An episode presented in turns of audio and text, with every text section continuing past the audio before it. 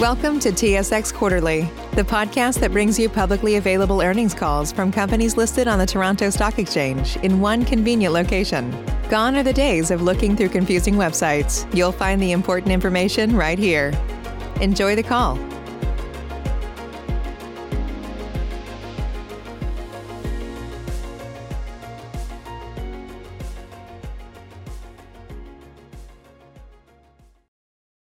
Good morning, and welcome to the OpSens Reports first quarter of fiscal year 2022 financial results conference call. All participants will be in listen-only mode.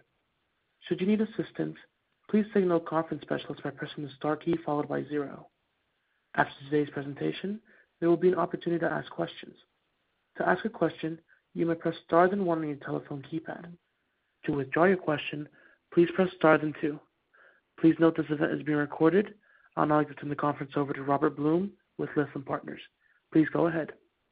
All right. Thank you very much, Anthony, and thank you all for joining us today, as Anthony mentioned, for the OpSens first quarter fiscal year 2022 conference call. This is for the period ending November 30th, 2021. With us on the call representing the company today are Louis Laflamme, OpSens President, Chief Executive Officer, and Robin Villeneuve, OpSens Chief Financial Officer. At the conclusion of today's prepared remarks, we will open the call for a question-and-answer session. Before we begin, though, with those prepared remarks, just a couple of comments. Today's call will contain forward-looking statements that are based on current assumptions and subject to risks and uncertainties that could cause actual results to differ materially from those projected, and the company undertakes no obligation to update these statements except as required by law.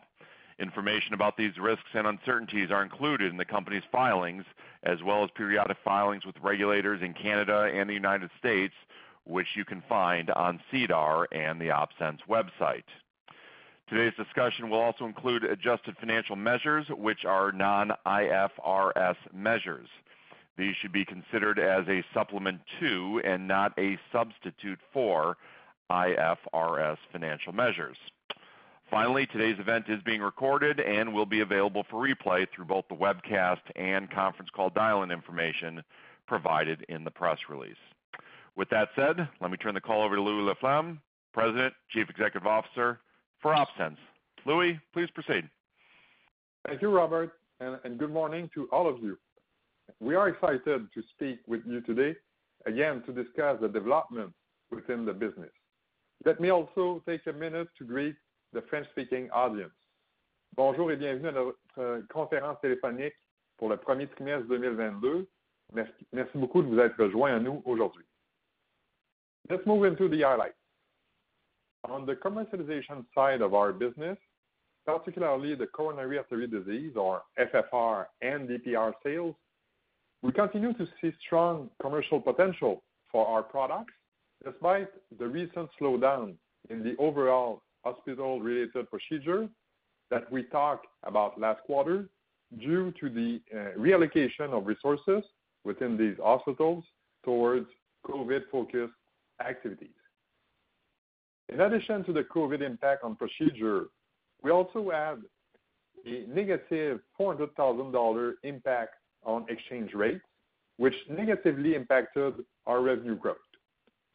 We are optimistic that the second half of fiscal year 2022 will show resumption in revenue growth. On the development side of our business, we remain full speed ahead and on track for an anticipated approval in the second half of 2022 for our next generation medical guidewire, which we are calling SavvyWire. The guidewire is designed and developed for transcatheter aortic valve replacement or TAVR procedures. As a reminder to those new to the company, this is one of the fastest-growing segments within cardiology, with the market expected to reach 8 billion by 2025. In November, we completed the necessary 20-patient in-man clinical safety and efficacy study utilizing the SavvyWire, with all patients successfully treated without any adverse effects. As a result, we submitted our clinical package for 510(k) clearance to the U.S. FDA at the end of December 2021. We also submitted for approval with Health Canada in December 2021. This was clearly a significant milestone for the team here at OpSens. I will expand upon this more in a moment, but we are now closer than ever to entering the massive TAVR market with what we believe is the industry's most innovative ancillary product that will drive future revenue and strategic value for OpSens. Another key development this quarter is that we prepaid the entire balance of the term loan in the amount of 5.8 million, which will provide an annualized interest savings of approximately $250,000. Following the prepayment, we continue to maintain a very strong balance sheet with more than $32 million in cash at the end of November. So with that as a high-level overview, let's jump into more specifics. Starting with the OptoWire. Sales within our coronary artery disease business, or what we refer to as FFR and DPR, were 4.9 million during the first quarter, a decrease of 7% compared to 5.3 million in the year ago quarter.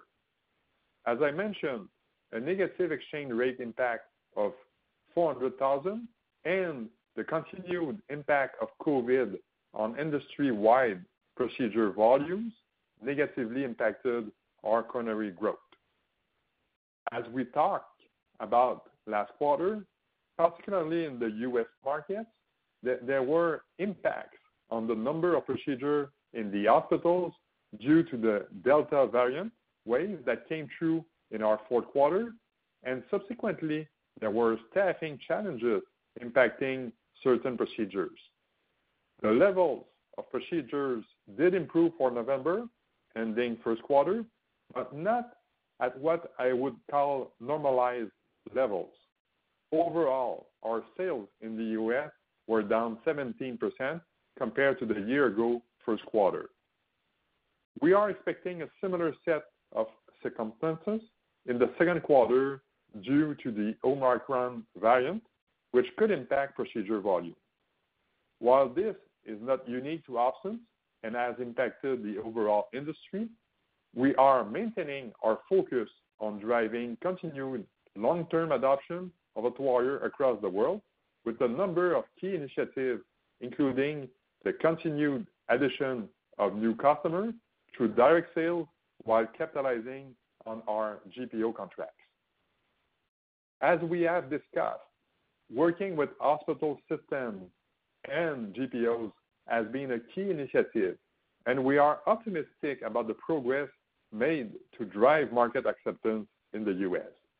While still a relatively small amount, average quarterly unit sales to GPO grew 23% since we started with the new GPO accounts in Q2 2021. We opened seven new accounts during Q1 2022 and have a commitment for an additional six accounts in Q2 2022. We are also planning to double the size of the sales team in the U.S. over the next six months. We currently are at approximately 10 uh, territory managers and expect to be at 20-25 later this year. We believe the U.S. is an important market for OpSens and are focused on driving continued growth, which should be bolstered by a return to more normalized hospital procedure levels. Outside the U.S., Canada was up 22% compared to the year ago period. While the impact in Canada from COVID is similar to that of the U.S., OpSens was recently awarded a multi-year contract as the main coronary pressure guidewire for the eastern part of the province of Quebec, which has been a nice growth driver for OpSens. Sales in EMEA were up 10%, and Japan was also down. Overall, while we had some challenges during the quarter and less than optimal procedure volumes, we remain focused on growing OptoWire on a go-forward basis which should be aided by a return to normalized procedure volume, which hopefully is soon. Transitioning to our business partnership for a moment, where several companies are integrating OpSens sensors into their products used in medical applications, including Abiomed integration of our pressure sensor into their Impella pump. Sales to OEM were $2.4 million, an historical quarterly high in Q1 2022, compared to 2 million in Q1 2021. This is consistent with our expectations, given the large majority of this revenue is associated to Abiomed under a long-term supply agreement. Let's now transition to our industrial segment. For the quarter, revenue was approximately $700,000 compared to $1 million in the year ago quarter and $700,000 in Q4 2021. As expected, Q1 2022 revenue was down due to the lumpy nature of the industrial business. As a reminder, our industrial segment leveraged our optical technology and knowledge through our wholly owned subsidiary called OpSens Solutions, offering key solutions in optical temperature, pressure, strain, and other critical parameters for various industries, including aerospace, nuclear, and power electronics. Similar to what I mentioned during our year-end call, the long-term opportunity in this segment continues to get more attractive as we are working on an increasing number of potentially significant projects where OpSens proprietary sensing components could be integrated into these critical projects.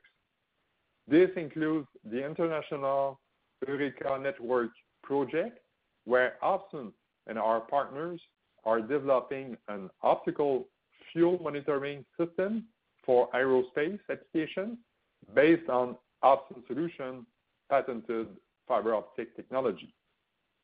The other key project is the International Thermonuclear Experimental Reactor, or ITER project, which is the world's largest nuclear fusion and scientific experiment project currently under construction in southern France. As a reminder, OpSens was selected to supply our customer with fiber optic absolute and differential pressure sensor that will provide critical information for accurate monitoring of their cryogenic valve boxes. In total, it is anticipated that there will be a large number of sensors at different phases of the ITER project for which OpSens sensing technology will be applicable for this important project. The team at OpSens Solutions continues to do a great job, and I look forward to the continued leveraging of our uh, proprietary optical technology to a wide variety of commercial applications. With that overview on our commercial base operation, let's jump into our lead development program for TAVR.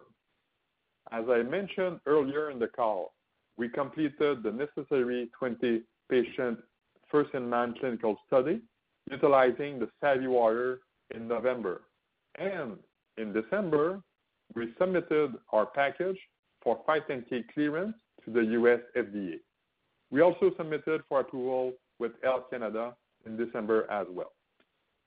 To those newer to the company, the SavvyWire is our new intelligent pre-shaped structural guide wire, which integrated uh, with integrated pressure monitoring, aimed at improving procedural efficiency and clinical outcomes by allowing multiple steps over the same device without exchange.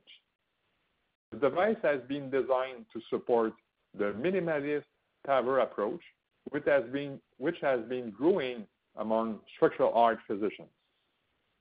With the SavvyWire, physicians can expect to diagnose and implant the valve over the same device while getting continuous and accurate hemodynamic measurements. The introduction of this novel and advanced guide wire that has the ability to both deliver the valve while allowing uh, pressure measurement during the procedure is considered to be a significant benefit to the medical community, especially given the rapid growth in TAVR procedures. So with the submissions now behind us, we look forward to the responses from the various groups and are confident we will be looking at approval in end of the summer or beginning of the fall of this year for the U.S. market.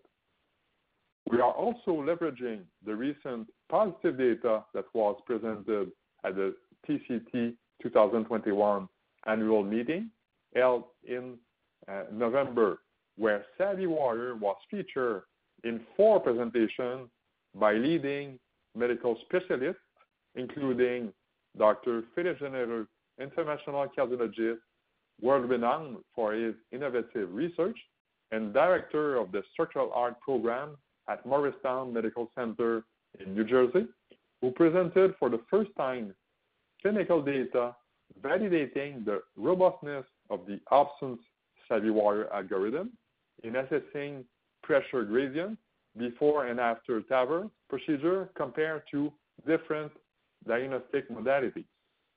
Next, Dr. Joseph Rodés-Cabau at the Quebec Heart and Lung Institute in Quebec City reported on his experience with Opsens SavvyWire as one of the lead investigators conducting our first-in-man study. Finally, Dr. Thomas Modine from CHU Bordeaux from France and Dr. Hemal Gada from UPMC Pinnacle, Pennsylvania in the U.S., and Dr. Reda Ibrahim from Montreal Heart Institute in Canada joined Dr. Genereux in a panel to discuss the future of TAVR hemodynamics brought on by Opsens SavvyWire.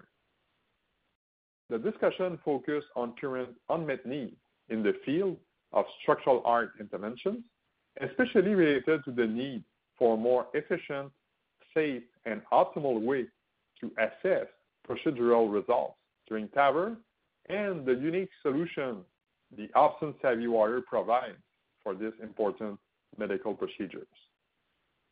We are honored these world-renowned cardiologists have presented and discussed the positive clinical data regarding the performance of our new SavvyWire. As a reminder, both Dr. Uh, Rodés-Cabau and Ibrahim were also primary investigators in our first-in-man study.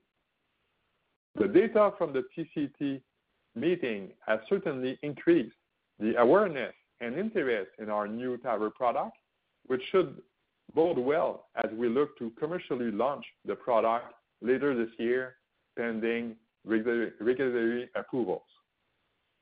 Before I turn it over to Robin for a more detailed review of the financials, let me quickly summarize. We were hit with a few negative revenue variances and COVID-impacted procedure volumes. Despite the situation, we have been continuing to increase our customer base to prepare for growth during fiscal year 2022. Despite these near-term items, we remain focused on investing in the growth of the OptoWire business with a plan to more than double the direct sales efforts in the U.S. later this year and continuing to leverage key industry relationships. Our industrial team continues to do a great job as we gear up for some exciting projects in the coming years. We completed our first-in-man study for TAVR and filed our 510(k) submission with the U.S. FDA and with Health Canada as well, positioning us to remain on track to commercialize our disruptive new technology later this calendar year. And Finally, our balance sheet remains strong, allowing us to deploy resources to accelerate sales and marketing activities while increasing R&D investments to further capitalize on business opportunities ahead of us. I want to thank all our employees for their hard work and dedication, especially in the face of less than ideal conditions we all face on a day-to-day basis. We have accomplished a number of very important milestones and developments, which I believe sets the foundation for long-term success for OpSens. Let me now turn the call over to Robin for a further review of the financial results. Robin? Thank you, Louis, and thanks to everyone joining us on the call. As we hit on a few of these items, I will try to add some additional details where I can. The company reported sales of 8.1 million during the first quarter.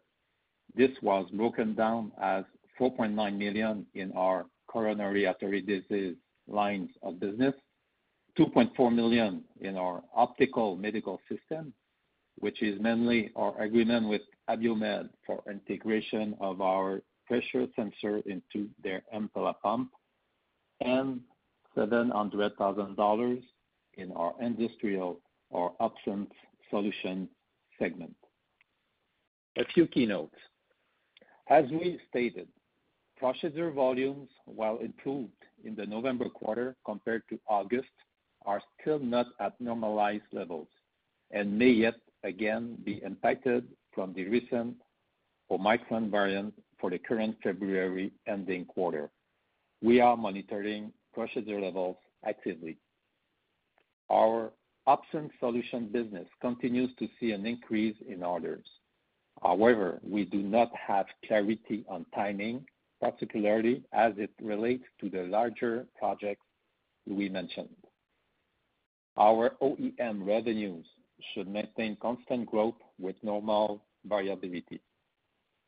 And finally, similar to what I mentioned last quarter, because the company's revenues are generated in US dollars, Canadian dollars, euros, and British pounds, fluctuation in the exchange rate affect revenues. For the three-month period ending November 30, 2021, revenues were negatively affected by about $400,000 compared to the same period last year. When you look at gross margin, mainly due by negative exchange rate impact, margins were 51% in Q1 2022 compared to 56% last year.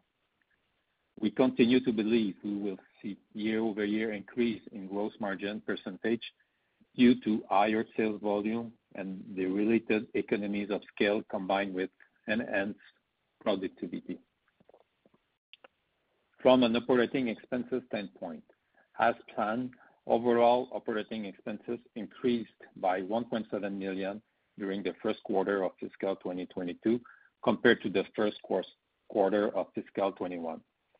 The increase is largely explained by our investments in sales and marketing as we are ramping up our sales efforts to continue growing market share in the U.S., along with increases in our general and administrative costs pertaining to higher headcount and professional fees. As we explained, we are making additional investments in sales and marketing and research and development over the coming quarters to capitalize on the opportunities we have to accelerate growth of OptoWire and development of our SavvyWire. As a reminder, the company received 500,000 dollars grant from the Canadian government during Q1 2021, which was not received in Q1 2022.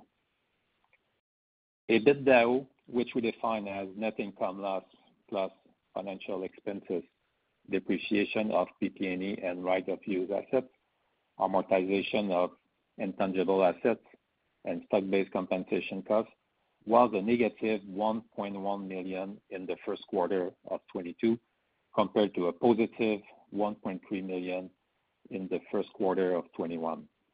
The decrease is mainly due to higher sales and marketing and administrative expenses and a higher amount of Canadian grants received last year. Looking at net income, we are reporting a net loss of 2.1 million in the first quarter of 2022, compared with a net income of 600,000 dollars in the year ago first quarter. The net loss is due to our investment to capitalize on business opportunities with additional spending in sales and marketing, R&D, and others for operating expenses, increasing 1.7 million, as I mentioned. We also had uh, 500,000 Canadian dollars grant last year, which was not recognized in this year first quarter. Finally, on the balance sheet, we ended November with 32 million of cash and cash equivalents.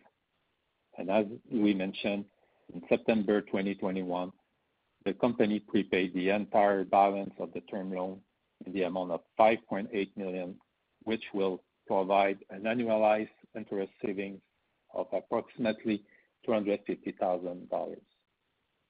With that, I will turn the call over to Louis. Thank you, Robin.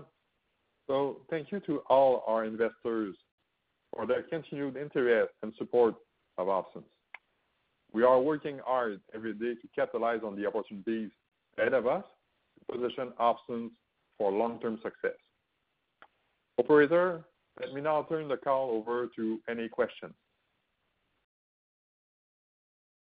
We will now begin the question and answer session. To ask a question, you may press star then one on your telephone keypad. If you're using a speakerphone, please pick up your handset before pressing the keys. To withdraw your question, please press star then two. At this time, we will pause momentarily to assemble our roster. Catch those springtime vibes all over Arizona. Break out of the winter blues by hitting the water at one of our lake and river parks. Take a hike among the wildflowers. Just make sure to stay on the trails and leave the flowers for the bees. Discover Arizona's best-kept secret and visit azstateparks.com slash amazing to start your springtime adventure. Our first question comes from Rahul Sarugaser with Raymond James. You may go ahead. Uh, good morning, Louis and Robin. Thanks so much for taking our questions. Uh, good morning, Rahul. Good morning. So just a quick housekeeping question to start with.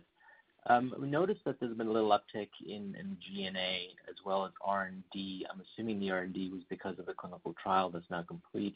Could you give us a little more sense in terms of how, you know, those upticks and how should we be thinking about those uh, going forward? Uh Robin, you may take the details, but uh, at high level, uh, I mean, we for R&D, this is in line with our expectations and plans. For uh for administrative costs, I mean, usually, I mean, it's based on the accounting rules, uh, we get the full expense for the audit of the financial statement in the first quarter.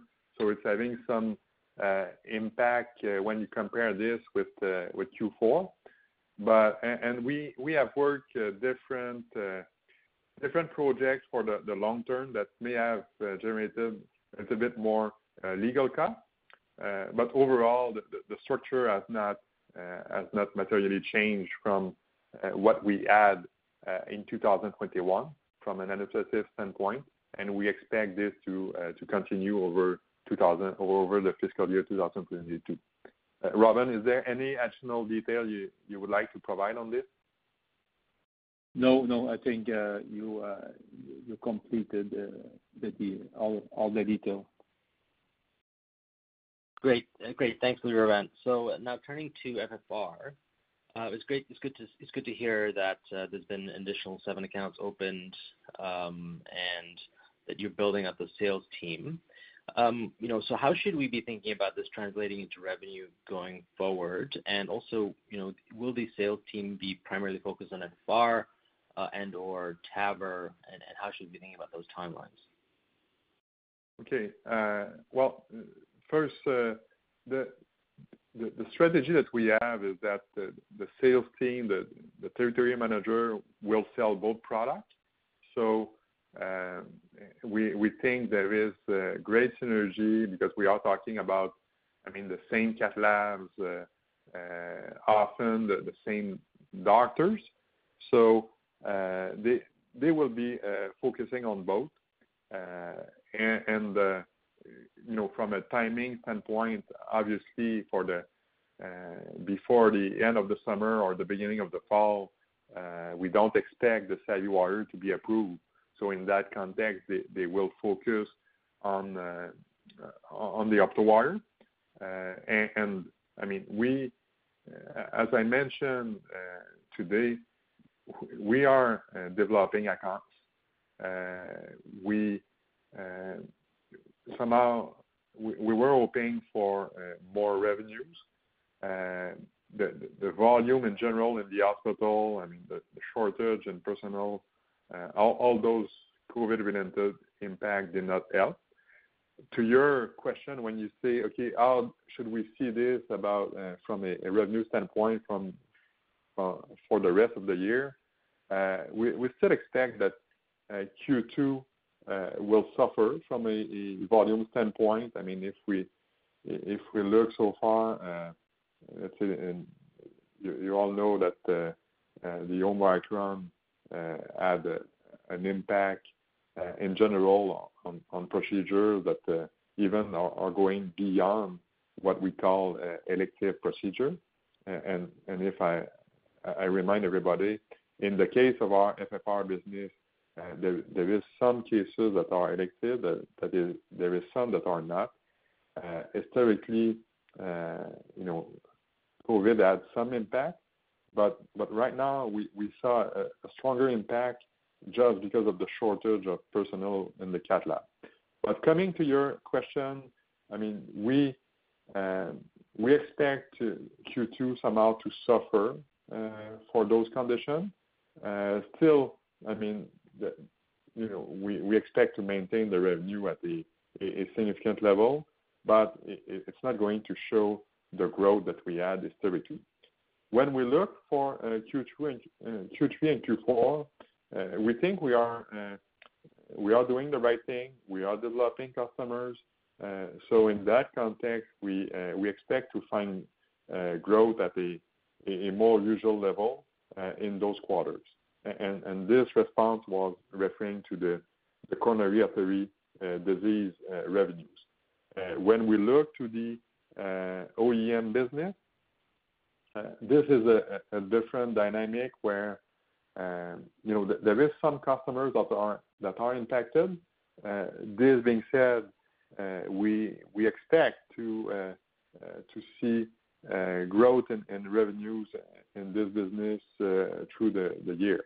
I mean, uh, when you look to the uh, OEM business where we have you know a large group of customers, very strong customers that are uh, leaders in their application, it was an historical record for Q1 2022.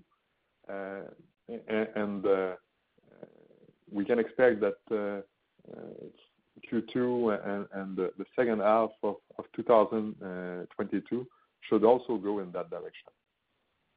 And just one last point on the industrial uh, business.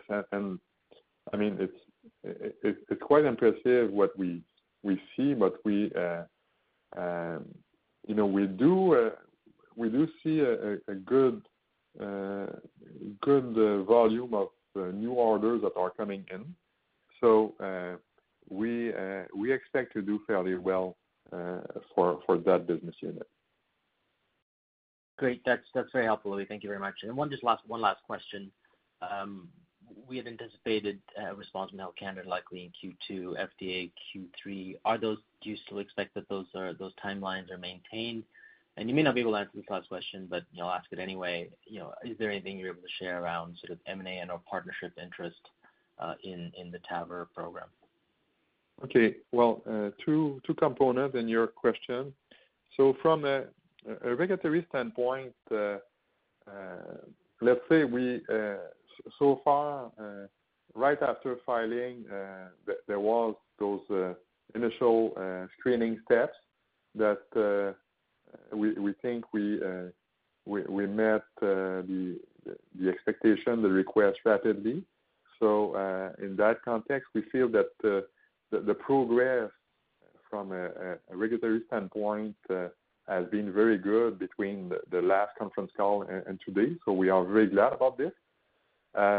From a partnership standpoint, so just to complete on the regulatory plan, Uh, I mean, there would be uh, some interaction uh, with the authorities. When we built the timeline, there was, you know, assumption that there would be a certain number of round of questions. And this is a little difficult to predict.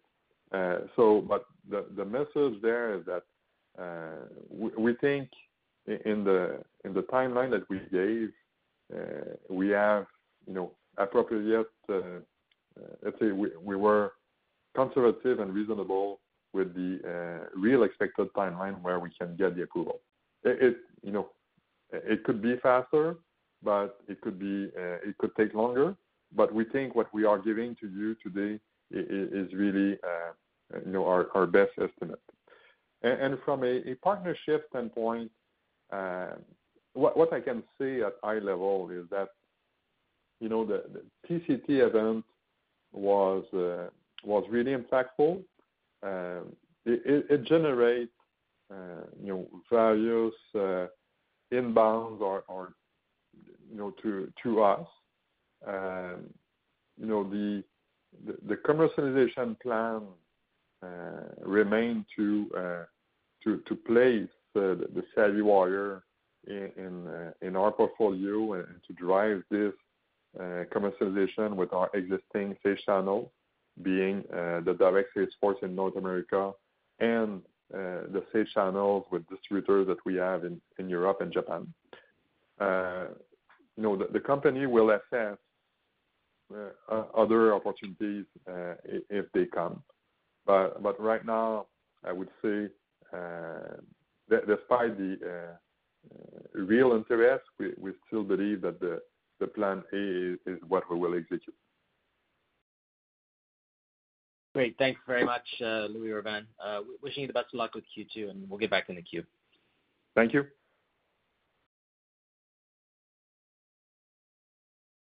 Our next question comes from Justin Keywood with Stifel. You may go ahead. Hi. Good morning. Thanks for taking my call. Just had some follow-up questions on uh, the opening comments. On the uh, procedures expected to return to normal, is there not a larger backlog that's building here? I assume these procedures are just being deferred, uh, not canceled. So, when these procedures do return, would there be an acceleration of growth? Justin, it's an interesting question. Obviously, the patients that were expecting to have a procedure and they got a cancellation, uh, they don't feel any better uh, after. Uh, this being said, I think that the capacity of the hospital may be a limiting factor where they won't be able to catch up over, you know, a month or two. So Yes, there is a backlog of patients, and we expect this, that you know, the uh the backlog will decrease over time, but we don't expect this to happen in one quarter. Okay. And uh to be clear, the return to growth that's expected around Q3, fiscal Q3? Yes. Yeah. Okay, that's helpful. Then on the sales and uh, marketing expenses, uh, increasing uh, the team from 10 to 20 to 25 reps, if I heard correctly, what's the expected ROI on this investment as far as new sales levels that could be achieved? I mean, we are not ready to share with the street the ROI that we uh we expect. Uh, this being said, what we can say is that uh, uh, usually there is a certain, you know, the first few months are not the most effective from a revenue standpoint.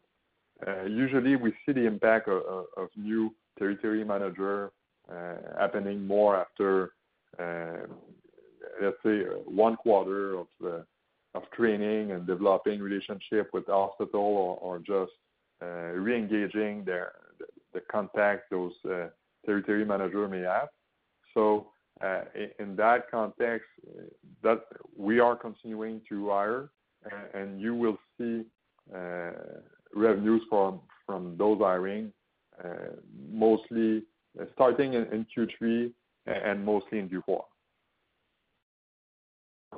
Okay, understood. And what's the incremental expense on the sales and marketing line for those additional hires? Uh, you mean for the full fiscal year? Uh, yeah, however is best to describe it or on a quarterly basis. I assume that we won't see the full expenses until Q4.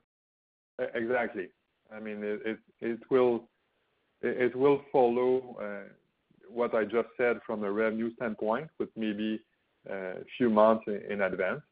But uh I mean, uh, we had uh, 2.1 million dollars in sales and marketing costs. You know, you can expect this amount to grow, let's say by something like 30%-40% Uh, uh, gradually over the year. Okay, that's helpful. And then, uh, just finally to clarify, the Health Canada response that could happen in Q2, and then the FDA response that could happen in Q3. Is that calendar this year? Yeah. Well, okay, Just that's a good question, and we'll be very clear. So what we said about Health Canada is that since they went through our uh, files before uh, granting us the approval to do the first-in-man study, uh, we have some hope where the review could be faster. So, in that context, at the last conference call, I was talking about an approval somewhere around May or June 2022. For U.S., you know, we do expect or plan for a few rounds of questions, which would lead us to uh, an approval somewhere in the September-October 2022 timeframe. Very clear, and thanks for taking my questions.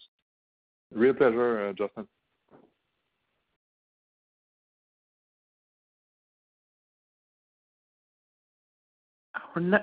Our next question comes from Scott McAuley with Paradigm Capital. You may go ahead. Morning, gentlemen. Uh, thanks a lot for uh, for taking the question. Um, one thing we're kind of interested in is um, kind of expected catalysts or news flow kind of over the next six to nine months. You know, we have the SavvyWire approval potentially, you know, late summer, fall, um, and expanding uh, the sales force.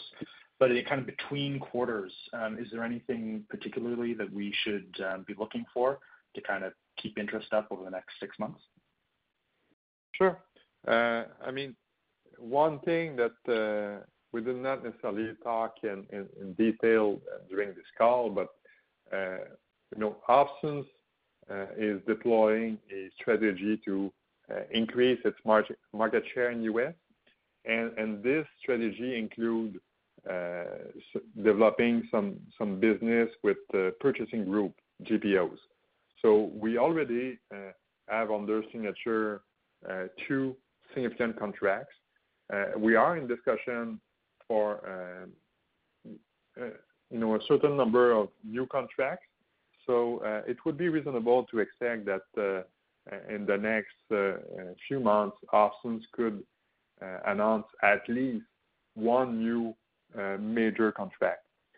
In addition to this milestone, you can expect to see you know, potential you know, new contracts in the industrial business.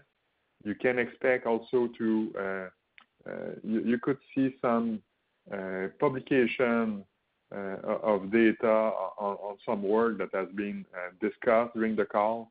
So uh potentially some clinical papers that would uh, further support the SavvyWire commercialization. I mean, there is OpSens, as you know, we have a very interesting platform. So there is, you know, various opportunities that are in discussion right now.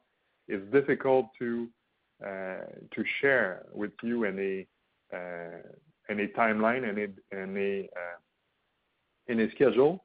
But uh, there is, uh, you know, various discussion that could lead to, um, you know, positive development for OpSens that would be uh, value creating event for shareholders. Absolutely. No, that's great, Louis. Thank you. Um, one other question around kind of international um, submissions for SavvyWire, either Japan or through Europe. Do you have a kind of estimated timeline for those? Well, uh, for uh, uh, Europe, EMEA, you know, I'm confident that this will be done when we'll talk in our next conference call, it will be done. Okay. The file is very well advanced. There is different consideration that are slightly different than the requirements from the FDA or Health Canada. But this should happen very Uh, rapidly. Uh, for Japan, uh, let's say we, I would prefer to withhold on this. It should also happen fairly rapidly. We've been in contact with the Japanese government since many times, so we are progressing in that direction. But you know, when we do a step back just to be very clear that, okay, uh, for the coronary artery disease uh, business, uh, let's say the market is very large in Japan, very large in Europe, and very large in North America. In the case of TAVR, the split is not exactly the same, where clearly, I mean, U.S. and Europe and Canada are key markets.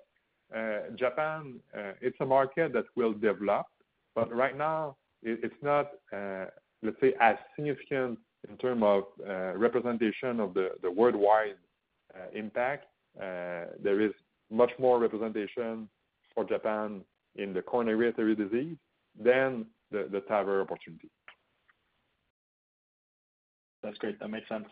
And just lastly, um, I think you mentioned in some of the filings, um, kind of restarting some clinical trials or launching new clinical trials throughout the year, Um, that had been kind of put on pause by COVID. Um, are those kind of related to the SavvyWire, um, kind of new data on OptoWire, or is there any kind of information you can share on those kind of new clinical trials? So uh the the lines that you are referring in our document, we're talking about uh, different uh, uh, clinical activities that we do for the OptoWire. On the SavvyWire, Uh, we have the opportunity right now to talk with uh, top key opinion leaders in the field. So we are further uh, defining what we will do once we get the approval. So so right now, I would say most of the clinical dollars that are being spent are spent on the OptoWire. That's great. Thank you very much for taking the questions, and have a great rest of the day. Thank you.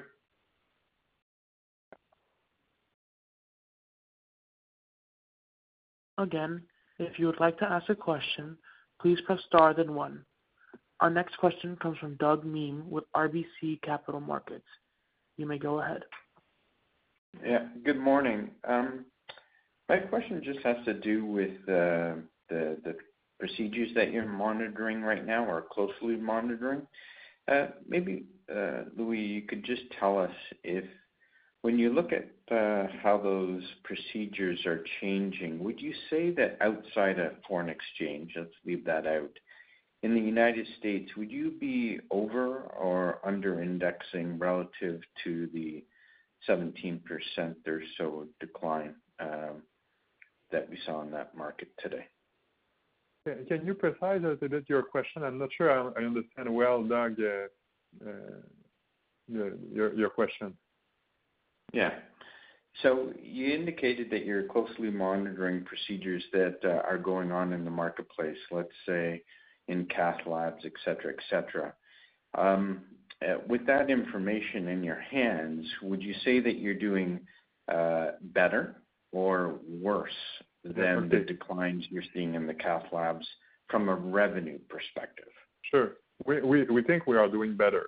So we we think that, and I mean, just we were looking to existing customers that we uh, uh, have, and those customers have been ordering very uh, with very stable and growing orders since a good number of quarters. And suddenly, I mean, we saw a decrease. And when we talk with them, it's not related to any, you know, Uh, unsatisfaction about uh, the product. Uh, in general, the feedback is incredibly positive about the OptoWire.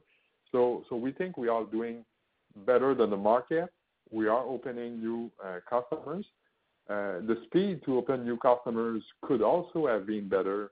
I mean, COVID is not helping us to install new monitors or to have access to hospital.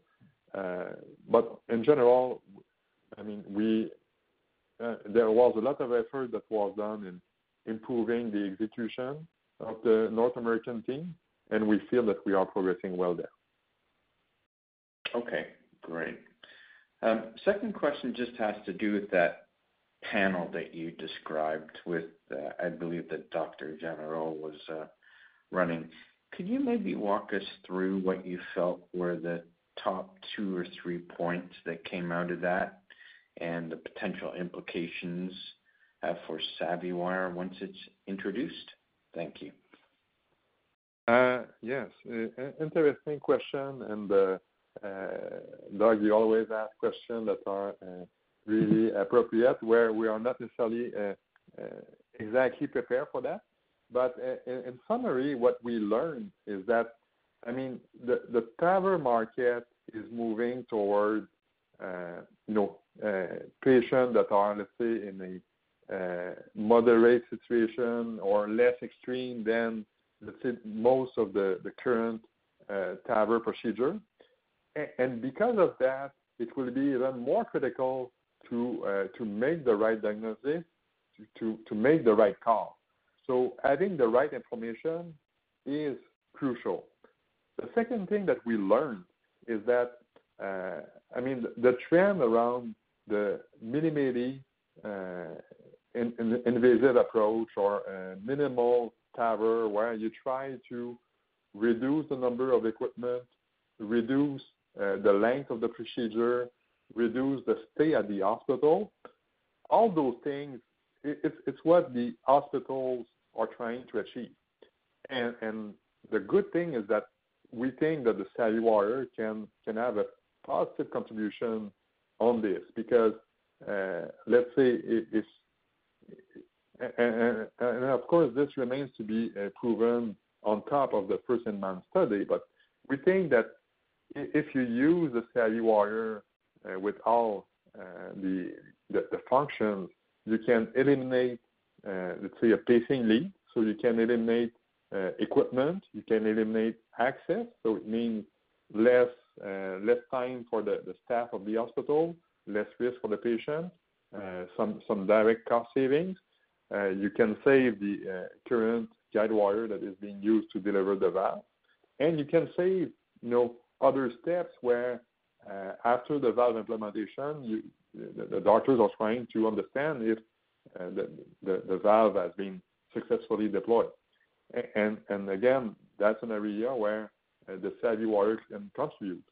So uh, in summary, what we learned from, uh, you know, the uh, hemodynamic roundtable is that, okay, all doctors may not have exactly the same the same approach, the same practice to execute their TAVR. But we were seeing for all of them or or they were seeing a value proposition for the SavvyWire in all of their cases. Okay. That's very helpful. Thank you. Thank you, Doug. Our next question comes from Nicholas Cortellucci with M Partners. You may go ahead. Hey, Louis and Robin. How's it going? Very well. And you, Nicolas? Good. Great, thanks. Um, just a couple questions for me. Um, firstly, I was wondering if you guys could provide some color on how the OptoWire is progressing within your uh, existing GPO contracts. Uh, yeah, sure. Uh, what we can say is that, let's say there is approximately 40% of our accounts in the U.S. right now that are under GPO contracts. I mean, this is obviously a big figure and we don't want to overstate that. There's been, you know, there was some that were OpSens customers prior to our GPO initiative. But uh if we use the growth that we got since we started this process, we were able to grow the volume by 23% as an average. Great. Yeah, that's helpful. Um the other one for me, Um, on the TAVR side, what are you guys doing to ramp up production in terms of manufacturing of the units? Well, we are working on this uh, uh, right now. Uh, I mean, the approach and OpSens has very good knowledge and experience with this. If we come back, I mean, the OptoWire, we started this from scratch without any uh, manufacturing infrastructure. Uh, today, uh, we can use all this knowledge and experience and place this in the SavvyWire. During the, you know, between today and the next conference call, we will have started the regular manufacturing of the SavvyWire in preparation for the launch. Uh, we already have done, I mean, multiple uh, batches of production. And so we are working internally on adding the right equipment to meet the demand from our customers.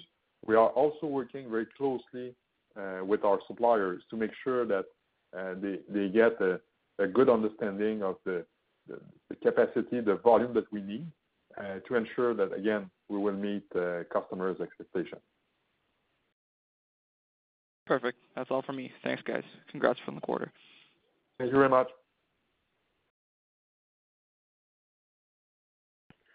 This concludes our question and answer session. I'd like to turn the conference back over to management for any closing remarks. Well, uh, you know, thanks to everyone for participating on today's call. Uh, we look forward to hopefully speaking with all of you again shortly. Thank you.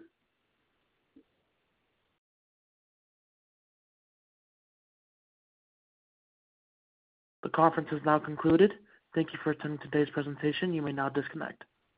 If you're a woman over 40 dealing with hot flashes, insomnia, brain fog, moodiness, or weight gain, you don't have to accept it as just another part of aging. The experts at MIDI Health know all these symptoms can be connected to the hormonal changes of menopause, and MIDI can help with safe, effective, FDA-approved solutions covered by insurance. 91% of MIDI patients get relief from symptoms within just two months. Book your virtual visit today at joinmidi.com. When everyone is on the same page, getting things done at work is easy. No matter what you do or what industry you're in, how you communicate is key. Everything you type is equally important to collaboration, and Grammarly can help. Think of it as your AI writing partner, empowering you to communicate effectively and efficiently so you can make a bigger impact in the workplace. 96% of Grammarly users say it helps them craft more impactful writing. And as the gold standard of responsible AI, Grammarly is your secure AI writing partner that allows your team to make their point and move faster. By understanding your writing and context, Grammarly provides relevant, personalized suggestions. And with tone suggestions, you can navigate even the most difficult work conversations. You can also save time, from spending hours editing drafts to just seconds with one click. Sign up and download Grammarly for free at grammarly.com slash podcast. That's G-R-A-M-M-A-R-L-Y dot com slash podcast. Easier said, done.